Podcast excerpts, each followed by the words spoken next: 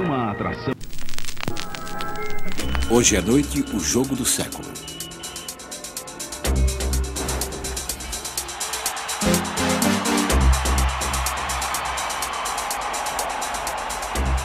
Vestiários.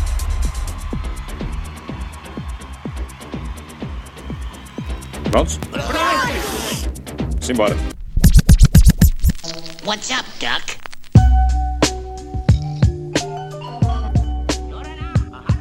A procura do tempo perdido. Ele fala, né, de quando ele era criança, ele come lá um, um docinho francês chamado Madeleine, né, um bolinho doce que toma com chá. E ele fala, né, de como ele nunca mais é, pôde experimentar essas, essas mesmas sensações novamente, por mais que quando ele comesse a Madeleine, ele ativa, né, esses mecanismos, né, de, de, de lembrança lá da infância dele, mas ele não experimenta mais as mesmas coisas, né? E aí? Qual é a sua, Madeleine? A minha e a do meu velho amigo João aqui certamente é. Exatamente, cara. Space Jam, o, o Rei Leão, a gente via sei lá quantas vezes, né? Porque tinha o VHS. Eu tenho inclusive um aparelho de VHS aqui. Cara, eu também tenho. E eu ainda tenho algumas fitas. e acho que seria uma experiência muito boa ver- rever em VHS, mesmo sem ter toda a qualidade de vídeo, não ter 4K, não tem som surround, mas ah, porque isso faz parte, né? Fez parte da própria experiência de quando a gente viu todos esses filmes pela primeira vez, né? For pensar que aquele era o auge da tecnologia da época, e então a gente não tinha noção que ia surgir algo assim com uma qualidade muito superior, então Pode crer. aquele próprio riscadinho lá que aparecia um pouquinho, aquele chiado que aparecia no VHS, isso tudo faz parte, né? Da nossa experiência. Cara, é muito louco pensar nisso, né? Porque a gente tinha essa relação física com os filmes, né? Você pegava no filme. Eu lembro muitas vezes de assistir segurando a capa na mão. Nossa, é verdade. Né? As fitas elas tinham um cheiro específico e o filme ficava guardado, né? Você olhava pra ele de vez em quando, você passava ali e olhava pra E- capa do filme. Ah, sim, tinha aquela capa com aquela arte toda bem feita, com a sinopse do filme. É verdade. E tinha até uma época que as fitas eram verdes. Sim, Tinha fita verde, tinha fita preta, tinha. sei. É, as fitas pretas eram aquelas que normalmente a gente usava pra falsificar nossos filmes, né, cara? É, o falsificado era, uma- era a minha própria fita do Space Jam, né? Que eu lembro que era uma fita normal que a gente gravou de quando o Space Jam passou no SBT. Putz, o meu também era, cara. Exatamente esse. Sim, até porque a, a- a gente acabou gravando uma parte lá dali dos comerciais. Não era bem os comerciais, mas quando entrava aquela, aquela voz com aquela vinheta falando voltamos a apresentar Space Jam, o jogo do século. Cara, é verdade, cara. Essas vinhetas, os comerciais, o- os letreiros, né, que a emissora passava assim durante o filme, aquilo acabava fazendo parte da obra também, né, cara? Eu, eu lembro do, do filme com, com essas intervenções, saca? Isso, quando não aparecia ali, né? Assista a seguir. Não lembro, na verdade eu não lembro se tinha isso, né? Assista a seguir a, a usurpadora, sei lá. Isso eu realmente não Tinha lembro. com certeza, cara. Momentos decisivos de Esmeralda. Últimas semanas, segunda a sábado, 10 para as 9 da noite. Cara, isso fazia diferença. Não, to- total, né, cara? Pois é, inclusive até se tivesse a fita ainda, seria uma grande relíquia né? ter esses comerciais salvos, né? Nossa, demais, né, cara? Dizem muito, né, sobre a nossa realidade naquela época. Ah, sim, com, com certeza, né? Era todo um, era todo um contexto, né? Fitas, né, VHS, elas podem ser consideradas um documento histórico, né? Ela não está registrando ali só um, um filme que foi feito naquela época, está registrando, sei lá, todo um contexto, né? Como era a produção de cinema, como eram efeitos visuais e, nesse caso, como eram as propagandas, até porque entra uma série de questões que geram um debate muito grande, inclusive, sobre é, propagandas que não são mais permitidas, por exemplo. Nossa, cara, eu lembro. Nos anos 90, o marketing ele era agressivamente voltado para as crianças, sim, né, cara? Com certeza, até porque mesmo algu- algumas propagandas, né, de, digamos, é, foram banidas por ter um certo teor meio sexual ou por induzir crianças a certos comportamentos meio é, destrutivos. Né? Por exemplo, teve uma propaganda da Xuxa que foi censurada, né? Era o tênis da Xuxa que foi censurado porque mostrava as crianças né, destruindo os próprios tênis para que os pais comprassem tênis da Xuxa. E isso induzia as crianças a fazer o mesmo. Botinha da Xuxa. Peça pro papai. e, mas tem até uma questão hoje em dia que a exposição exagerada das, das crianças a, essa, a esse consumo. Então, uh, o Conselho Tutelar e vários órgãos barraram hoje em dia várias propagandas de brinquedo, né? Tanto que você não vê mais, né? Propagandas, né, para criança. É, igual essas, acho que não. Eu tenho, você não tem. Eu tenho, você não tem. É, essa eu vi até num, num, outro canal no YouTube, né, falando sobre ela, né, do, do, porquê que ela foi banida, exatamente por induzir esse tipo de comportamento aí na, nas crianças, né, meio seletivista. Só você ainda não tem. Nossa, total, cara. Eu tinha essa tesourinha aí do Mickey, no Jardim 3. É, a gente fez o Jardim 3 em 97. Sei lá, a gente se conhecendo desde 96, né, cara? Tipo, é muito mais que metade, muito mais que três quartos da nossa vida. Caraca, bicho.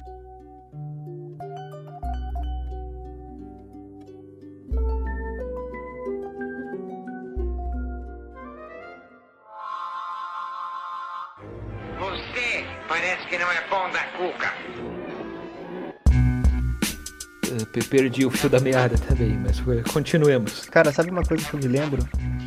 Quando o filme Abracadabra passou na sessão da tarde, eu peguei uma fita do meu pai para gravar e daí eu gravei por cima, né? Que a gente costumava fazer isso, a gente gravava por cima das coisas. Até tinha essa parada, né? Você tinha que fazer esse jogo de valores, assim, putz, será que eu gravo por cima disso? Enfim. Então eu lembro que quando acabava o filme, assim, no minuto final, já começava um chuvisco e de repente entrava uma música do Raimundos que meu pai tinha gravado. Cara, e o mais louco é que esses dias eu tava assistindo esse filme na Netflix e quando acabou o filme, me veio a música na cabeça, cara.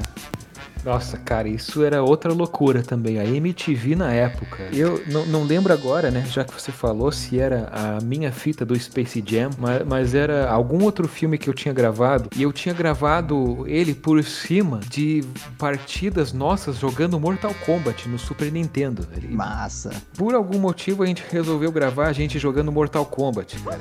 E, e também faz. Acabava lá, assim, o eu realmente não vou lembrar qual filme era, mas entrava lá no Mortal Kombat. Massa, massa. Eu sempre, eu sempre lembro, né, cara? Eu era o Scorpion, você era o Sub-Zero. Pode crer, cara. Mortal Kombat é um filme que eu assisti um milhão de vezes no VHS, né, cara? Eu lembro que eu tinha a fita do primeiro e você tinha a fita do dois. O dois a gente assistia, assim, várias e várias vezes, a aniquilação, e adorava. Mas ao mesmo tempo ele era muito ruim. Agora o primeiro, mano, muito massa. Levante-se, vovô. Este não é o seu deus do trovão e do relâmpago. Ele é só um mendigo. ah, sim, com certeza, né? Até porque o, o, o, primeiro Mortal Kombat, né, sem ser o Aniquilação, é, é, dito né, pelos críticos e toda e pelo público em geral como um, um, dos poucos filmes baseados em game que deu certo, né, que funcionou. Nossa, sem dúvida, cara. E ainda tinha o Goro, né, cara, de animatronic, lembra disso? Lembro. Porra, bichão sorria, lutava. Lutou pouco. É, pois Mas lutava. é. Porra, dava cambalhota pra frente. Lembra dessa parada? Sim, e, e, o animatronic, né, com todas as limitações dele, cara, você vê que, pô, é um Hoje a gente percebe que é um animatrônico. É, a gente não percebia quando criança e, e, eu me pergunto se adultos percebiam na época, porque aquilo era o auge da tecnologia na época. Nossa, total, cara. You fool! You know nothing. Mas é, é sen sensacional, cara, sensacional. Eu não, eu veria de novo assim com, com gosto, né, o Mortal Kombat. coelho danado!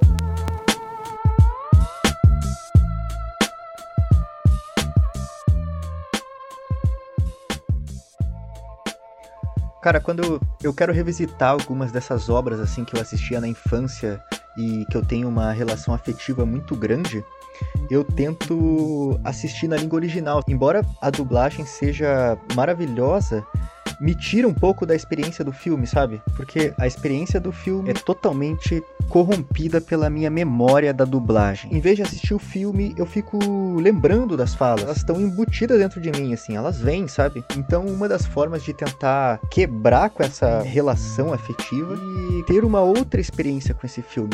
É uma técnica interessante, cara. Eu vou tentar. Até porque essa, esse é um ponto, né, que as nossas áreas de estudo elas se elas ela, ela se encontram, né? Porque principalmente quando você vai fazer trabalhos, assim, quer fazer uma, um trabalho de história com, com pessoas, né? ela vai falar sobre um determinado episódio histórico e inevitavelmente é, isso passa pela afetividade, não necessariamente pela afetividade, mas pela pela própria percepção pessoal que ela tem daquele evento. Uhum. Se, você, quer fazer um trabalho de história, né, que existe toda uma relação entre história e memória, então você tem que tentar é, superar isso, né, vencer isso. Ó, não, se afastar. Ó, aqui ele está falando desse evento, mas é, tem uma relação pessoal ali. Vamos tentar colocar isso de forma neutra.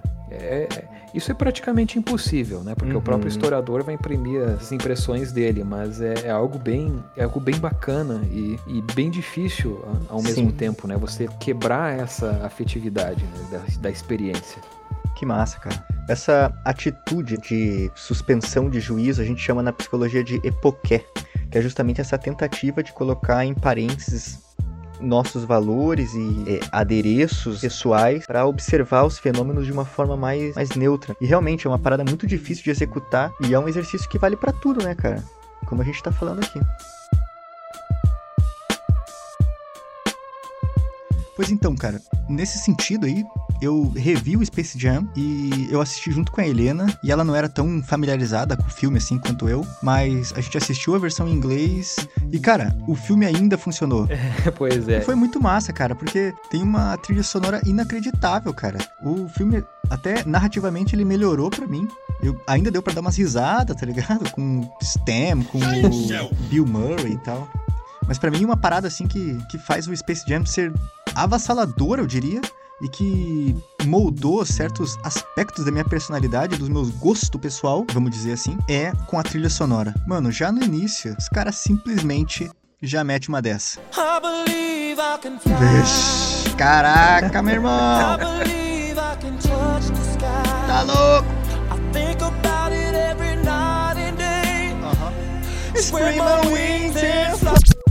Fez lembrar que, inclusive, eu não, eu não sabia que essa música, né, I Believe I Can Fly, foi feita pro filme. Caraca, não acredito. Sim, foi feita para um filme, pro filme. Meu Deus! E, e ela ganhou o Grammy.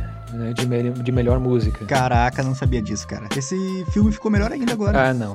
é, sem sombra de dúvida, cara. Até não, não tô falando só da nossa lembrança, né? Mas é, eu, a crítica, né, sobre a trilha sonora é, é, muito boa mesmo. Principalmente que é uma trilha sonora, boa parte original, né? Isso é uma música massa, né, cara? Tem a música tema do Jordan, que é do interpretada pelo Seal. Tem Basketball Jones, tem. Putz, só música massa. Cara. Pois é.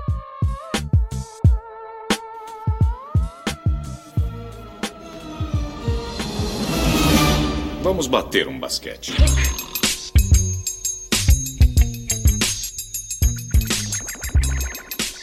Cara, se você parar pra pensar, o Space Jam ele era uma proposta bem difícil de se fazer, né?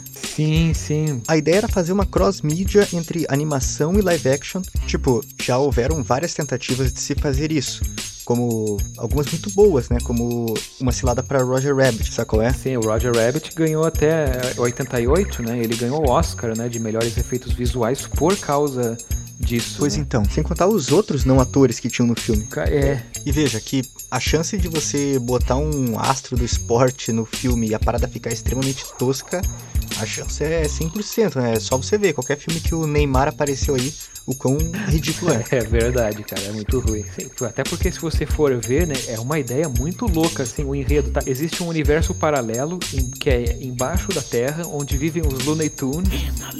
E, e, e, a- e eles desafiam uma raça alienígena pra um jogo de basquete. Pois é. E, a- e, e para se salvar, eles pegam o Michael Jordan do mundo real. Cara, é, é muito maluco. Também vejo o Michael Jordan sendo sugado num buraco de golfe por criaturas peludas. Que que há, minha tia? Vamos É, nessa, pessoal. E essa autoconsciência do Space Jam é muito massa, porque a realidade que os desenhos animados estão interagindo é com a nossa realidade, com a realidade daquela época, e não uma realidade fictícia qualquer. Ah, eu acho que eu entendi onde você quis chegar, cara. Não é que ele pegou lá um, um ator qualquer pra fazer um jogador de basquete fictício. Pegou o Michael Jordan. É, porque isso faz sentido na história. Além de conectar automaticamente o público, tá ligado? E além de pegar o Michael Jordan, por mais que ele tá fazendo ali uma versão fictícia dele mesmo, tá pegando aspectos da vida dele trazendo pra ali pra, pro filme. Eu entendi onde você quis chegar, né? E era exatamente o momento da carreira do Michael Jordan onde ele tava deixando de ser jogador de basquete pra virar jogador de beisebol. Tirando poucas pessoas que eram atores ali, que eu acho que eram a, a família do Michael Jordan, eu acho que eram atores, o Stan, todo o resto eram pessoas interpretando elas mesmas na nossa realidade. Então, as consequências que acontecem na realidade do filme interagem com a nossa de forma Não, direta. Realmente foi uma sacada, assim, que ele, é, exec- a Warner fez isso com uma maestria, assim, que é muito massa. E o Bill Murray é o Bill Murray mesmo, né? É, te- teve uma coisa é, que, eu, que eu vi, né, lendo sobre o filme, que, que, que a gente perdeu aqui no, no Brasil, né? Mas é, o Bill Murray, em 95, ele fez uma série de comerciais tenta- que ele tentava entrar pra NBA e não conseguia. Ah, que massa, Eu- cara. Eu não sei se isso foi uma- um, um marketing pro próprio filme, né? Porque. Ou se era uma piada do Bill Murray com a NBA e aí o filme reciclou isso. E Faz parte de todo o personagem dele, né? Sim, e, e é uma coisa, cara, que depois, quando ele chega lá, ele quebra a, a quarta parede, né? Que pergunta pra ele. É, Sr. Murray, como foi que o senhor chegou aqui? Diz pra mim. Que, ah, não, eu sou amigo do produtor, né? E, e- ele é amigo do produtor na vida real mesmo. Space Jam tem o mesmo produtor de O Caça-Fantasmas, né? Então o Bill Murray ele é como se fosse o perna longa da nossa realidade, né? Exa- exatamente, né? São, ah, são uma, é uma profundidade, né? Que dão à história, dão aos personagens que a gente não pegava enquanto criança, né? É, isso é muito massa mesmo. Então o negócio é esse.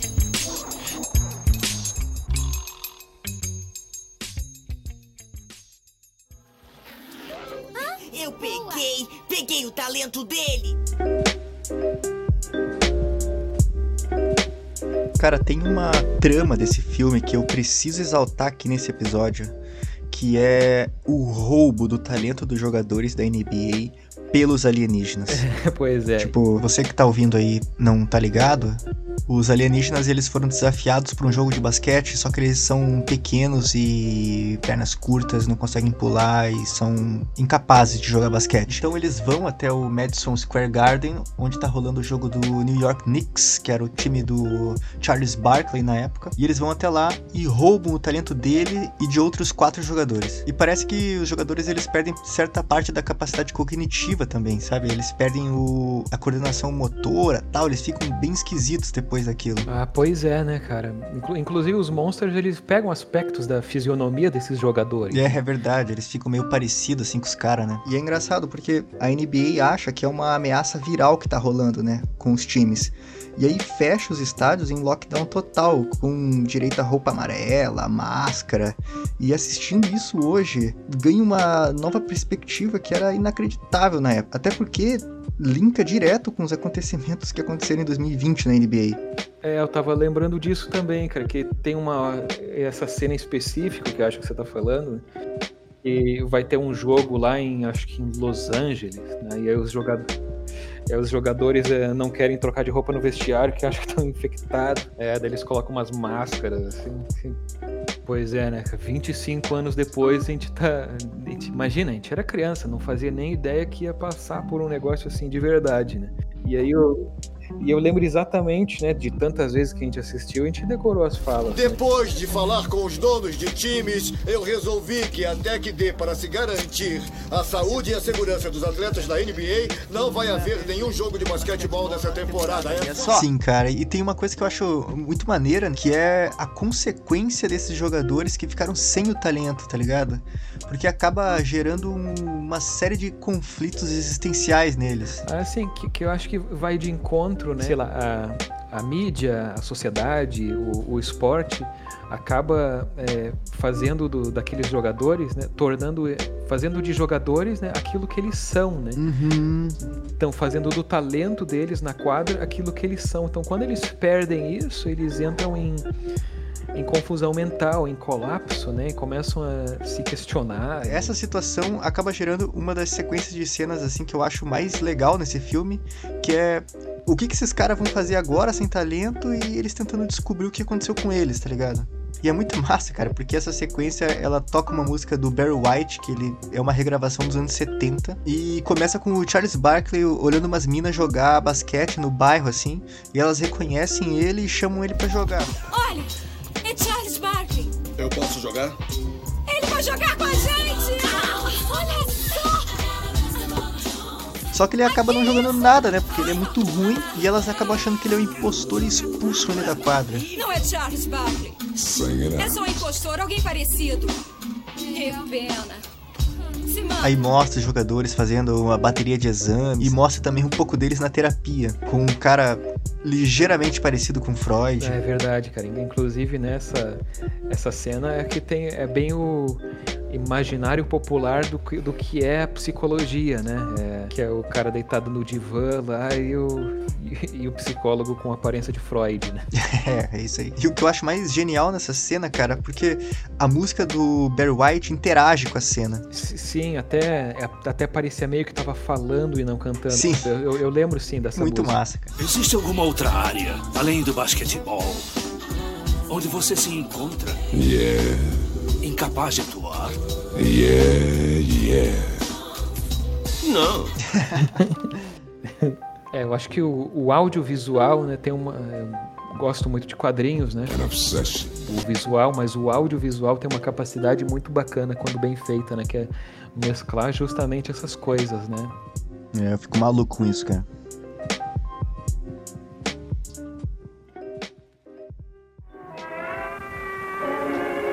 Ei, o que é que há, hein, velhinho?